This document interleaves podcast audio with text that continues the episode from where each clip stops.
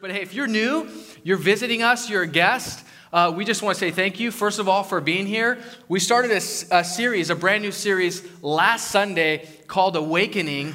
And the purpose of this series is really to awaken you up, is to wake you up to the things of God. There are three things, three attributes that are foundational for the life of a believer, and that's faith, hope, and love. Even if you're not a believer, you know the importance of love, you know the importance of hope, you know that it's important to have faith. But these areas of our life as a Christian are so important and so crucial. And the purpose of this series is really to expand and stretch our faith, to grow our hope, and to expand our love. And so that's what we're going to be talking about today. Last week we talked about uh, awakening your faith awakening your faith through prayer and through reading God's word. And so I would encourage you to go online, go back and listen to that message. You can go on our YouTube page and get caught up. But this morning, we're going to be talking about awakening hope. Awakening hope. Turn to your neighbor and say, I hope you're ready. Ready for hope. Hebrews 6, 13 through 20 is where we're going. If you got your Bibles out, or your YouVersion app on your phone, pull that up. It's also going to be on the screen behind me, but it's Hebrews chapter 6, verses 13 through 20. And my prayer for today is that you would leave here more hopeful than when you came in. I, I think there's a lot that we can learn from this passage, although a lot of the words are Old Testament. It's going to be a little hard to understand. We're going to unpack it, and I'm going to try and convey it in the best way that I know how and how it relates to us in 2018. But we're really believing that you would be filled with hope today and really believing that this year would be a year of hope, that this year would be the best year yet, that God has a purpose and a plan for you. If you have breath in your lungs, then God is not done with you yet. That there is a great purpose and a great plan and a great calling on your life. And if you're dead, well, then you're done, okay? And you're in heaven and you're worshiping. But if you're not and you're breathing here this morning, God has a plan for you, and the best is yet to come. Can I get an amen? amen. All right, Hebrews chapter 6, verse 13 through 20. You, you there? Everybody with me? All right, let's read. For when God made a promise to Abraham, since he had no one greater to whom to swear, he swore by himself, saying, Surely I will bless you and multiply you. And thus, Abraham, having patiently waited, he obtained the promise. For people swear by something greater than themselves, and in all their disputes, an oath is final for confirmation. So, when God, God desired to show more convincingly to the heirs of the promise the unchangeable character of his purpose, he guaranteed it with an oath. Verse 18 so that by two unchangeable things in which it is impossible for God to lie, that's good news, we who have fled for refuge might have strong encouragement to hold fast to the hope set before us. This is when it gets really good. We have this as a sure and steadfast anchor of the soul, a hope that enters into the inner place behind the curtain where Jesus has gone as a forerunner on our behalf, having become a high priest forever after the order of Melchizedek. You all understood that? Awesome. Right on. Okay, good. We're off to a good start. Let's pray. Pray with me. God, thank you so much for your word. God, your word that is alive, that it's breathing, that it's active, and ultimately, God, that it changes us. It changes who we are when we open our hearts to it and we receive it. God, I ask this morning, every heart in this room would be open to hear what you have to say this morning. God, whatever misrepresentation we have of religion, of Christianity, of you, Jesus, I pray we would just set it at the door and we allow our minds to be clear and hear what you have to say. God, change us, meet with us, speak to us. We want to encounter you in a real way. Jesus, we love you and we glorify you. And it's in your name that we pray. And all God's people said, all God's people said? Amen. Amen.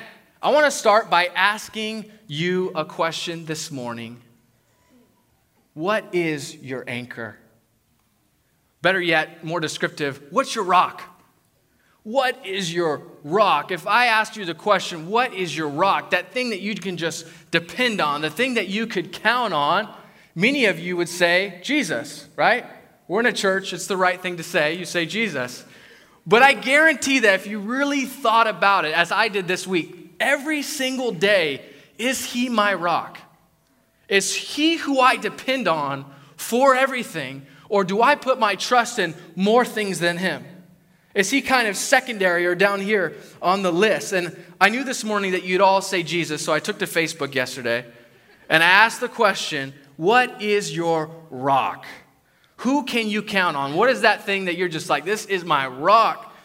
Number one, uh, someone said basketball. Basketball. And it was not Caleb. I promise. Number two, someone said, My husband, Jesse, he is my hero. Oh, that's so sweet. Number three, my fur babies. I don't even know what those are. Stuffed animals? I, I cat, cat pets. Pets. Okay, thank you. Thank you. I love this. It's very interactive. Number four, coffee. For sure. All right. That is my rock. Number five, somebody said, I feel like this is a trick question. ding, ding, ding. Number six, somebody said goldfish. And I know this person, they are obsessed with goldfish, seriously. the kind you eat, the snack, right? Number seven, puppies. Puppies. My wife said puppies. This is her, this is what she put. She knows I want a puppy. I feel like this was a dig. I really do. She knows how bad I want a puppy. I can't have one. Our landlord won't let us. And so, anyways, okay. Anyways. Uh, number eight, my father. My father. That's a great rock. My father. Number nine, my cat. She's my emotional crutch, someone said. That's weird. Number 10, Mariah Carey. It's even weirder. It's even weirder. And that's after New Year's Eve last year, right? So, I mean, this person has a lot of grace. A lot of grace. She's been redeemed.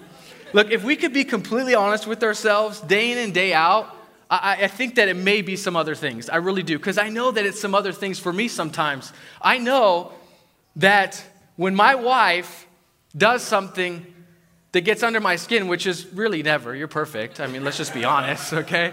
But that one time, uh,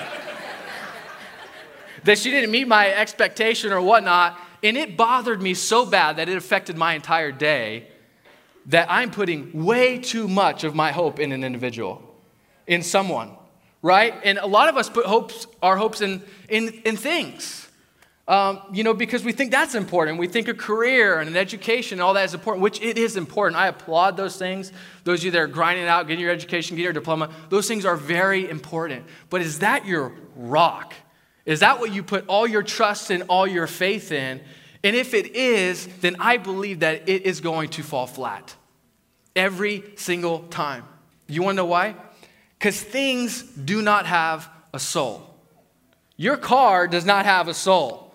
You may have a really cool car, but it doesn't have a soul. It cannot ask you how you are doing. Well, maybe now it can know, with technology and that. But it doesn't care how you're doing, okay? Thing, it, it, things do not have a soul. And so a level up above that would be making someone your rock, your wife or your girl or my man. He's my rock. You have no idea. Fast forward 25 years into marriage. Who are you? I can't believe that you let me down, right? So why is that? Because that soul is broken just like this soul. That soul is sinful just like my soul. That soul is imperfect, just like my soul. So we need something that is like our soul, but completely different than our soul. We need something that under, understands our weakness, but is outside of weakness, is not weak. Someone that knows the limitations that we face as a human, but has no limitations. Someone that is perfect spotless, but yet so close to us, and that person is Jesus Christ. He is to be the anchor of our soul. He is all that we need. He is all that we need in this life. There is nothing else that is fully going to satisfy us in the way that a relationship with Jesus Christ can. And in Hebrews, where we pick up in chapter 6, we see that one of my favorite verses in, is in Hebrews down towards the end where it says that we have an anchor for our soul. And the, the writer is building up to that moment. That's at the end. And what he's going to do as we go verse by verse, he's going to build a case for, for why we can have this hope. And he's going to speak to these Hebrews, okay? These are Jewish believers in a way that they would understand. So a lot of this language is languages that they're familiar with, they're, they're, that they can relate with, that we just can't. And so I'm going to do my best to help you understand that. But just imagine this. Imagine these Hebrews, these Jewish now believers, that the moment they confess their faith in Jesus as the Messiah, that was a betrayal to their Jewish community, right? That was a complete betrayal. A lot of them were excommunicated or completely isolated from their family, rejected by their friends, lost their businesses because now they're saying Jesus is the Messiah. And this was a complete betrayal to the Jewish community that they did not believe that Jesus was the Messiah. And so he's writing to these Jewish believers and he's trying to encourage them. He's trying to give them hope because they are this close from walking away. They are this close from calling it quits. They are this close from saying, I've had it, that's enough. That the moment I gave my life to Christ, things got harder, they didn't get easier. Some of you may be able to relate to that. That the moment you become a Christian, I'm not promising you an easier life, it could get much harder. But there is a hope that's anchored to your soul. That there is something that we have now that allows us to endure even the darkest hour, even to be able to face death with this hope that surpasses all understanding, almost an exhilaration where is it better that I stay or that I go? Right? It's that kind of understanding that when we go, we are face to face with our Creator. No more pain, no more suffering. Jesus beat death, hell, and the grave, and He's promised us eternal life when we put our faith in Him.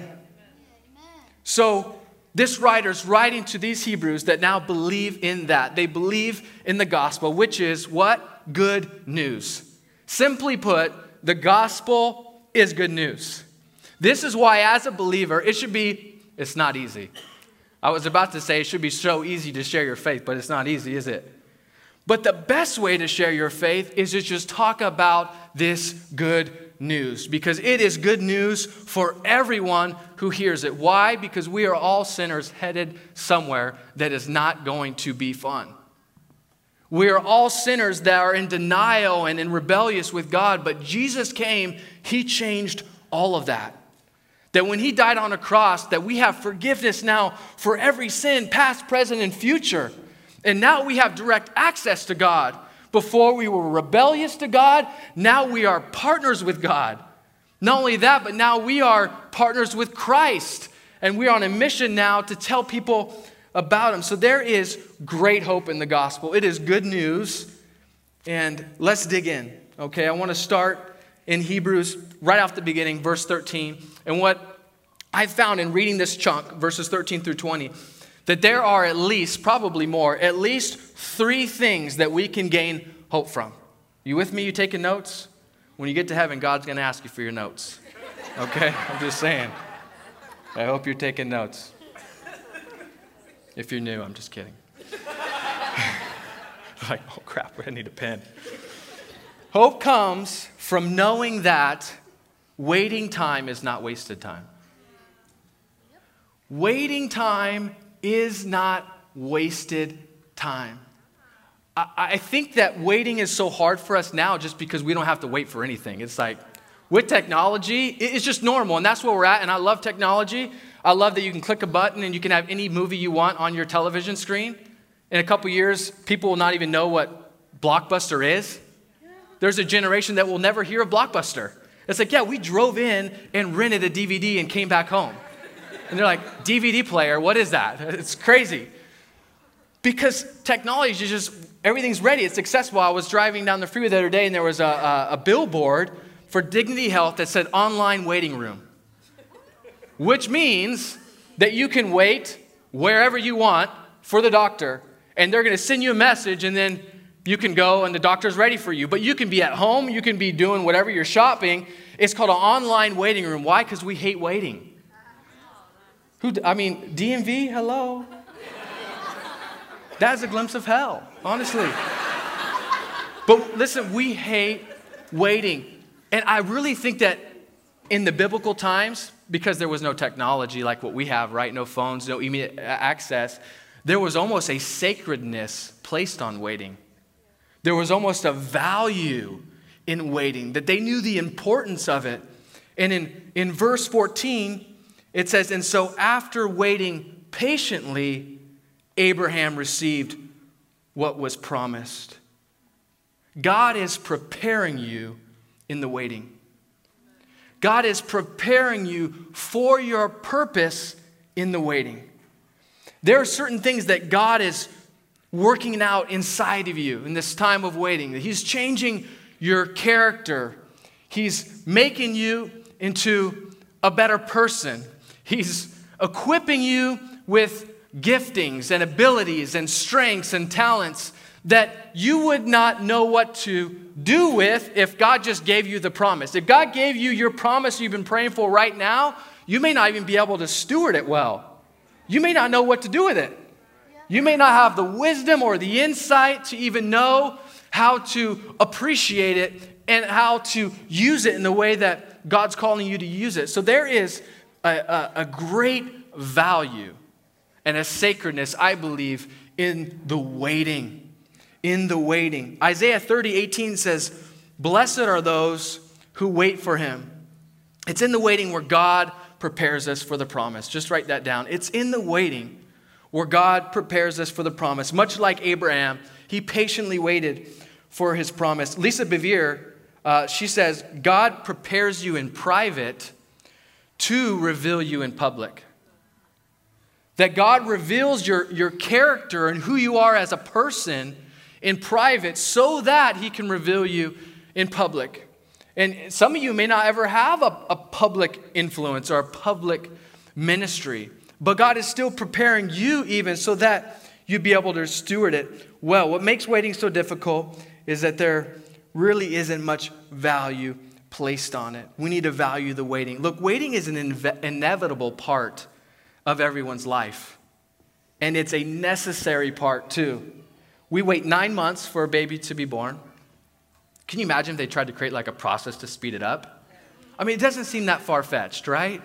That, that's almost, I don't know why that came to my mind, but uh, that would be crazy. We wait for wounds to heal. All right, there's a waiting for our wounds to heal. That, I mean, that could be physical, emotional, spiritual. Uh, we wait for our children to mature. That takes time, some longer than others. Uh, we, we wait for God to fulfill his promises. We wait for God to fulfill his promises. This is where the author of Hebrews brings in the history of Abraham. These Jewish believers, the Hebrews, they would have known this story front and back, cover to cover. They know Abraham, they know the whole story. And what he's doing, he's reminding them remember the promise God made to Abraham? Remember the promise that he gave him? He waited 25 years before he even saw the beginning of that promise when he finally, his wife finally gave birth to Isaac, and they were 100 years old. He got the promise at 75. He waited 25 years. Hope comes from knowing that waiting time is not wasted time. Secondly, hope comes from knowing that God always keeps his promise. How many of you are grateful for that this morning?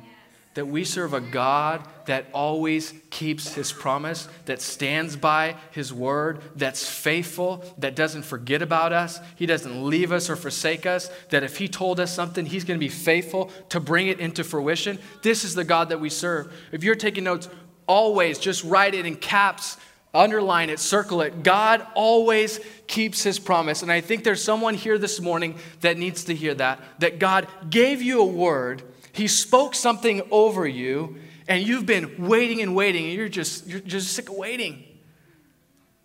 You're just, you're done. You may be this close to giving up as well. God always keeps his promise. Look at verse 16. Let's start at 18, or no, 16, sorry. People swear uh, by someone greater than themselves. Remember as a kid, you used to swear to God? You say swear to God, and your mom look at you like slap you in the face. It was like the biggest sin you ever committed. I swear to God. She's like, You don't swear to God. Have you ever wondered who God swears to? He swears by himself. Why? Because there's no one greater than God. And so in this verse, God literally swears by his own name. Not swearing like a cuss word, but swearing as in making a promise, an oath. People swear by someone greater than themselves, and the oath confirms what is said and puts an end to all argument.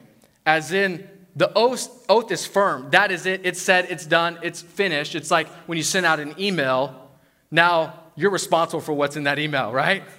It's like, why is that, anyways? Because nobody can take anybody by their word anymore. In my profession, it's like you don't have it in an email, you're toast. If you agreed on something with someone on the phone, they're very likely to say, oh, I never said that. So we have to have email trails a mile long to, we saw we call it CYA, which means cover your, okay? So, but we say CYA, okay? But that's what it's about. Why? Because people are just undependable. They're unreliable, but God is not.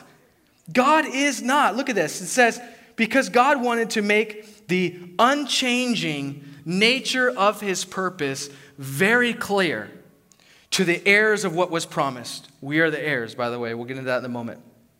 He confirmed it with an oath. God did so that by two unchangeable things, a promise and an oath, in which it is impossible to, for God to lie, that is good news. Impossible for God to lie we who have fled to take hold of the hope set before us may be greatly encouraged. So there was a promise made by God to Abraham, and it was sealed with an oath, but it wasn't just for Abraham, it was for us. Because as believers, when we have faith in Christ, we are now heirs to the promise given to Abraham. Do you know what that means? It means that supernaturally we've been grafted in as part of Abraham's family, so much so that what God has promised him, we will inherit as heirs. An heir, so a word we don't really use that often, it's a person legally entitled to the property or rank of another on that person's death. So now, by faith, when we accept Jesus Christ as our Savior and we have faith in Him, we are now heirs to this promise. And I want to tell you what this promise is and what we're heirs to. This is going to be really hard to grasp and understand, okay? And I use an analogy, I think a couple months back, that I want to use again, uh, which I'll use after these verses, but just listen, lean in, and listen to what it says. Galatians 3.29, and if you are Christ, then you are Abraham's offspring, heirs according to the promise. Ephesians 3 6. This mystery is that the Gentiles are fellow heirs, members of the same body and partakers of the promise in Christ Jesus through the gospel. Romans 4:13 For the promise to Abraham and his offspring that he would be heir of what? Heir of the world. This is our inheritance as believers, the world. Did not come through the law, but through the righteousness of faith. If I Dan, if I told you right now that I had a check for a million dollars written in your name, written in your name, funds are verified, they're in the account, would the rest of your day be a little bit different? I mean, how would there be a pep in your step when you when you when you left uh, this morning? I think so. That is nothing, nothing nothing compared to what is promised to us here. That in just a short time, we will inherit the entire earth. There will be a new earth. We will be seated with Christ and we will be ruling and reigning over it. This is insane. And these are the deeper truths that we have to pray for God to allow our hearts to even understand what that means. And I've heard someone use an analogy what does that mean to reign with Christ? How can we both own everything? It's like a marriage. When you buy a house together, you don't have separate rooms that you own, you own the whole thing. And there's not some agreement about you're in the house at this time, I'm in the house this time, we own this share. It's just something that is agreed upon. You just, there's no having to discuss it. So supernaturally, when we get in heaven, I don't know how God's going to do it, but we will rule and we will reign and we will inherit the entire world. Why is that? Because as Christians spreading the gospel and the good news, we are sons and daughters of a king. And his kingdom is the entire world and heaven and everything inside of this universe. And so we now are inheriting the kingdom that we've been so working to grow. Does that make sense? We're, we're here on earth. We're, our mission is to take the gospel into all the lands and to expand God's kingdom. And in turn, we become heirs of the promise because we are princes and princesses of the Most High God, the King of the universe. This is crazy. 1 Timothy 2:11 through 13 says, "Here is a trustworthy saying, if we died with him, we will also live with him. If we endure, we will also reign with him. That's to support what I just said. This is God's promise to us as sons and daughters of the King, as kings and queens in his kingdom. This is what Paul held on to. When, when you face your darkest hour, the wildest storm, the biggest challenge, uh, some of you, I mean, you've lost loved ones, and, and that's something I can't even grasp or fathom what that is like. In those dark moments, what do you hold on to? Paul being beaten and thrown in jail and prison over and over. The majority of his life was in prison. And he's writing all these stories about hope. And he's encouraging people outside of prison. Why? Because this is what he laid on to. This is what his heart was fixed to that his home was not here, that his home was there in eternity, and in a short time, he was going to be there. Hope comes from knowing that God always keeps his promise. Paul was the worst of the worst, a killer of Christians. And he wrote almost all the New Testament. So I don't care what you've done. I don't care where you've been. I don't care how much of a sinner you think you are, how much wrong you've done. There is nobody that is too far gone or who's do, done too much to not deserve God's love. Amen. That all it takes is just a slight shift in your heart towards Him, and He's right there. And He's ready to forgive every sin you've ever committed, past, present, and future. This is what Christ bought on the cross with his blood, our forgiveness for all sin. Third and finally, hope comes from knowing that our soul is securely anchored in heaven. That our soul is securely anchored in heaven. I'm talking to uh, believers here. Verse 19. We have this, and hopefully, look, you don't have to believe to belong here. We're, we're glad you're here. This is why we're here, is so that you would come.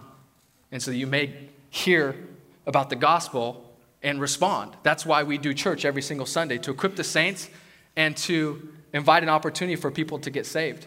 And so I just want you to know this could be yours. This could I could be talking to you and Christ is calling you here. You're not here for an accident, you're here on purpose. Verse 19.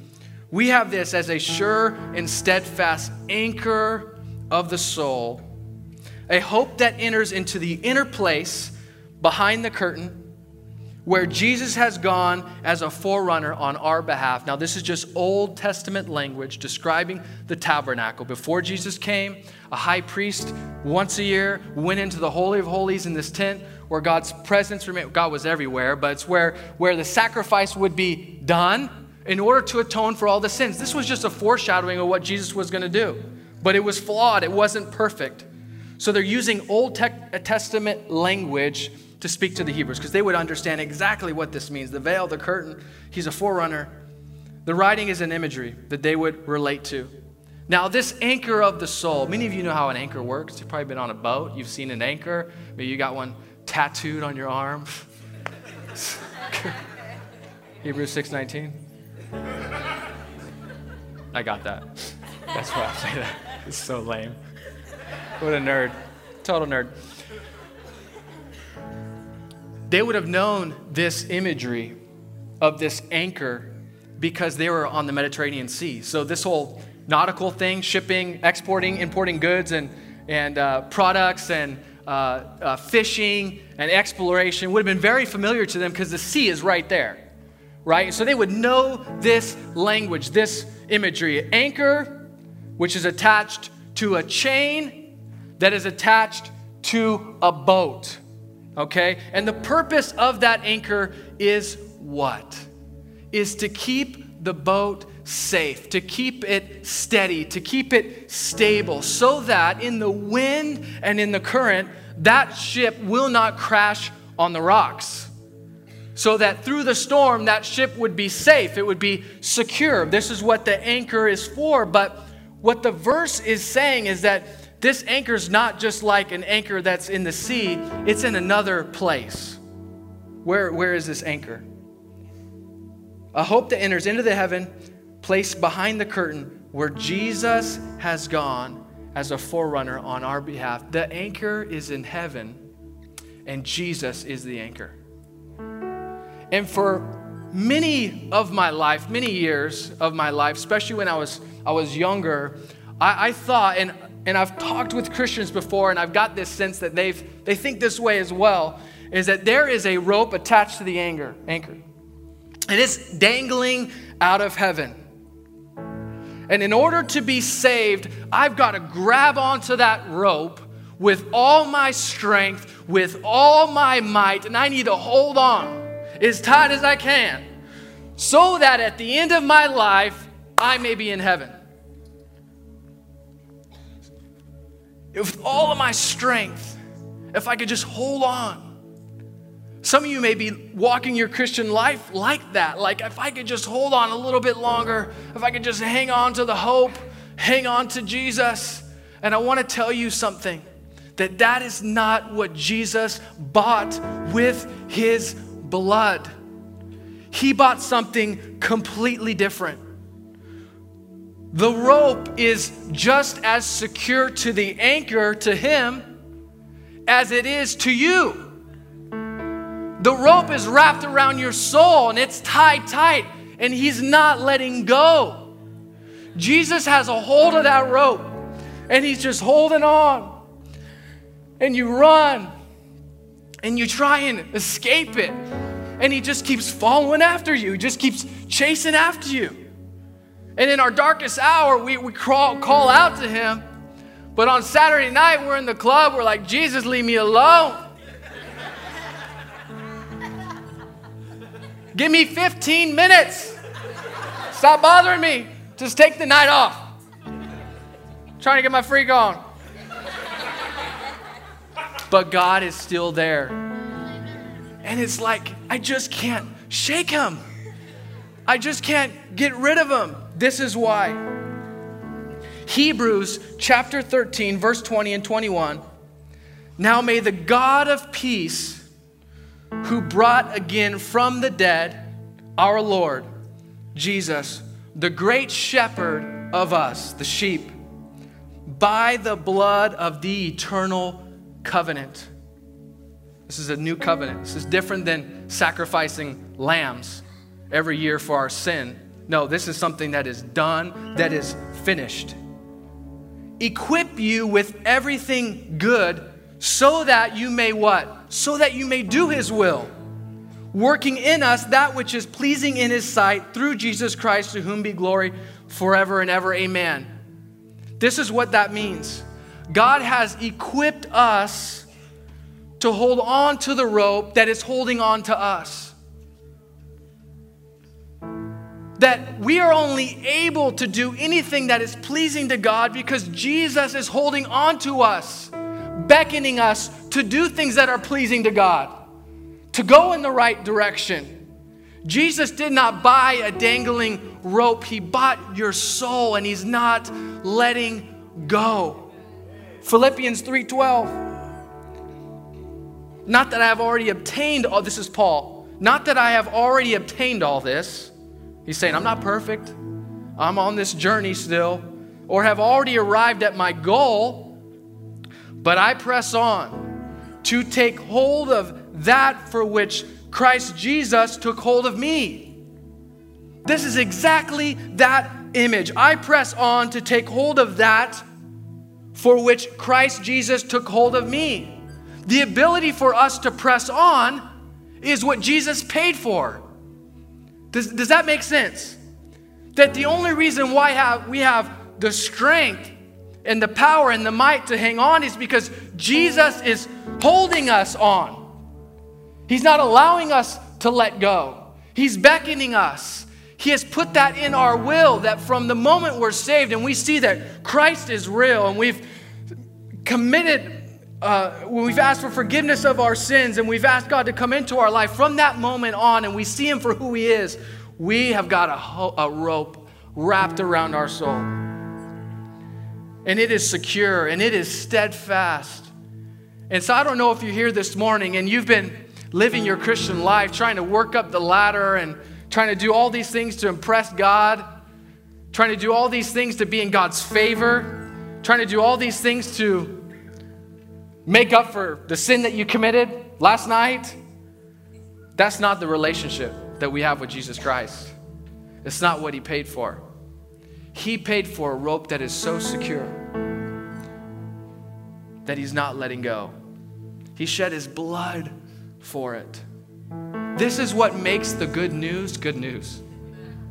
This is what makes the gospel so scandalous is that God in his grace would do something like this.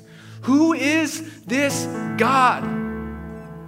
That at the moment we confess Jesus would pardon our sin and forgive us. Who is this God? The most gracious and merciful God you will ever know.